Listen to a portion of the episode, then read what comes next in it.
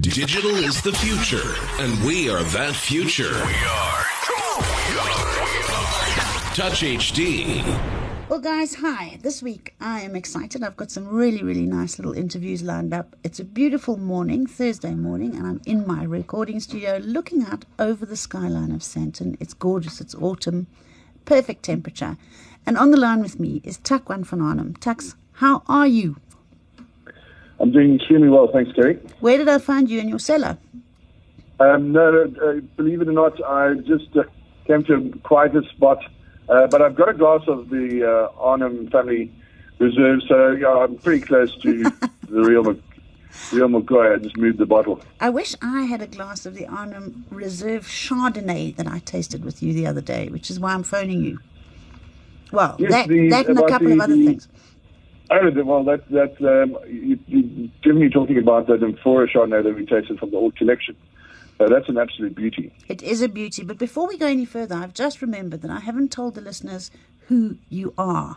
So, there isn't a single person in South Africa that hasn't tasted Haute Cabriere Chardonnay Pinot Noir. I know that I'm correct when I say that. The guy that I'm speaking to is the son of the genius who actually started that brand, Achim van Aarnem, and not by any stretch that he needs to fill those shoes because he's got big enough ones of his own. Takuan has taken over the running and making and doing and what have you. He is Haute Cabriere at this stage of the game. So everybody needs to know him. And he doesn't only make Chardonnay Pinot Noir, he makes a lot more besides. So now you can take over. Thanks for an amazing introduction.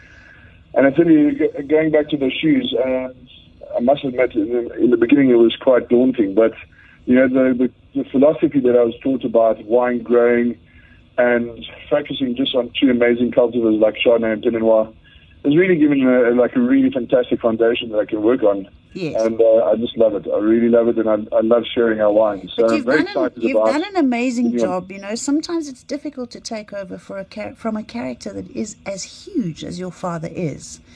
Um, and he really has made a massive stamp on the South African wine industry. So that is a big, big, big job, and a big. I mean, it's a bit like Thabo Mbeki trying to fill Nelson Mandela's shoes, really. And you're doing an unbelievable job of it. So you did pop up to see me. Was it this week or last week? No, it was last week. Well, Time flies. In fact, it was last week this time that we were actually chatting about it. and drinking. And we were tasting, we were tasting that completely and utterly delicious Chardonnay, which is not for everybody because there's so little of it. So you have to be quick and you have to be crafty and you have to speak to me very soon because Takuan gave me just a few bottles to sell. Tell the listeners about it, Tux. Well, um, I came back in 2004 after spending time in Europe, um, learning and enjoying and drinking wines, and came back and realized my father needed a bit of a tag team or a bit of a you know break because all of the energy he had put in. And I walked through our whole range, which is, was an absolute honor and pleasure to do. And then I realized there was something missing. Um, maybe it was on purpose or by mis- mistake, but we didn't have a classical Chardonnay that had been matured in French oak. You didn't, eh? Um, and maybe that's that everyone was producing Chardonnays, and he was really going on his own uh, journey and creating beautiful wines. And I saw it as a perfect opportunity to create something really special, uh, and that was the Haute, Haute. Collection Chardonnay. Um. And it comes from a, a, single vineyard that he actually planted in 83. So it's quite amazing. It's got a beautiful history to it. It was the first, it's the block number one. It was planted in 83. And it was kind of just waiting there because Yes. you know, it's easy, as you say, to try and dive into someone's footsteps and do everything they do. And I mean, trust me, creating Chardonnay Pinot Noir and keeping that alive is Difficult enough. nerve-wracking. Um, however, I, I found this as a perfect opportunity to also just prove that I'd listened. So, um, you know what it does? It just, when I tasted it the other day, it just, it is an expression of you, which is so gorgeous. And it is so serendipitous, really, that your father had planted that block. And it's almost as if he planted it just for you and never did anything with it because he was waiting just for you to do exactly what you've done. Exactly. Take that opportunity and just take it to a mm. new height. Mm. So it's a beautiful block, planted in 83, only 0.5 of a hectare. That's why it, there's such a little of it. Mm. And the wine you tasted, Carrie, was um, only one of 500 bottles, are, with, mainly because we're also working with Amphora here. Yes. Uh, and I wanted to see how long I could mature Amphora. For those of you who don't know what Amphoras are, they're lovely big terracotta pots where you ferment wines in. And I, I, my feeling is, if you're working with oak, you, you've got an expression of smooth tannins. It allows you to enjoy the wines. Um, when with uh, these amazing terracotta pots, it kind of connects to terroir and minerality. And does go straight back to clear, the earth. beautiful expression. Mm, mm. And you can taste the minerality in that wine. You put it in your Yeah, mouth. absolutely And as we were, gorgeous. yeah, we were chatting last week, and I just said, as I get older, I love the texture and the mouthfeel of wine almost more than I love the aromatics and the flavor. And the texture and mouthfeel of that wine is perfect. It's clean. It's clean as a whistle. It's bright. It's light. It's linear. It's it's it's mineral. It's all the things that Chardonnay should be. And then just when you think there couldn't be anything more, there's a big burst of citrus in your mouth. It is extraordinary wine. Well, I loved sharing it with you. You know, initially, uh, you know, it was, it was in, the, the back of the car. We're going to go and do a tasting afterwards. And, uh, you know, there's always such a pleasure seeing us. And uh, we have to taste this. And after you took that sip, because it's not really, as I said, we've only got 500 bottles from the farm. Uh, it was to be kept very tight, very close to us.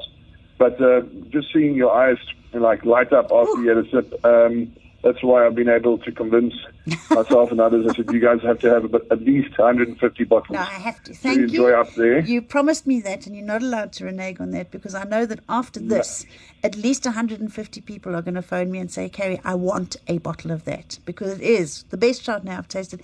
In fact, yours and the Chardonnay from Restless River are the best Chardonnays that I've tasted in the last 12 months out of South Africa.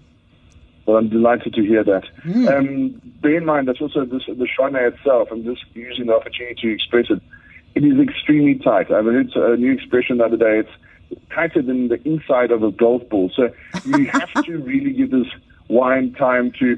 But the beauty in the same breath is that I love creating wines that talk to you. Mm. It's not you take a sip and it's like someone jumping into a room, the lights go on, and he tries to play a bass guitar. This is like a relationship wine. This is a wine that slowly just gives off a little bit of secrets.